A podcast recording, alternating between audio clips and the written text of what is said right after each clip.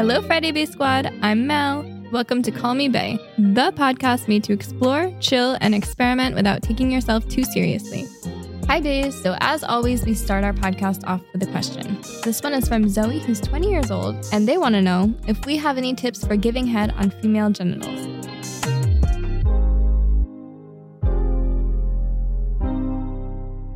In another podcast, we focused on how to perform a great blowjob.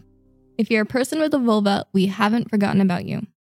So today, Friday Bae explains how to stimulate their private parts with your tongue and lips. Here are some tips on how to succeed.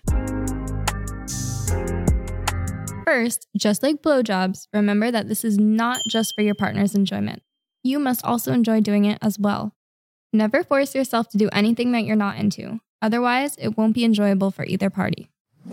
Then keep in mind that each individual is different, and a technique that pleases one woman won't necessarily please another.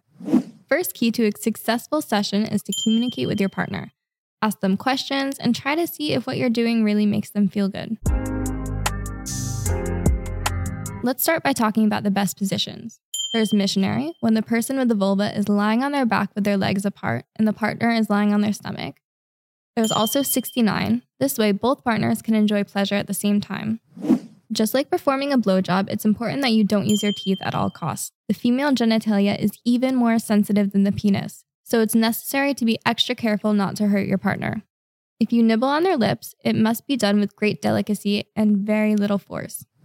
Also, keep in mind that some people suffer from vaginal dryness, and it can be painful if the oral sex lasts a very long time. Therefore, don't hesitate to use a flavored lubricant such as Taste from Friday Bae.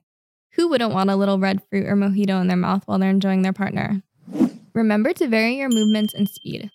You can kiss with the tip of your lips or outright devour the vulva with your entire mouth, then gently lick it with your tongue. It's very simple. You must use an element of surprise in order to multiply the sensations. Remember, you can use your fingers too.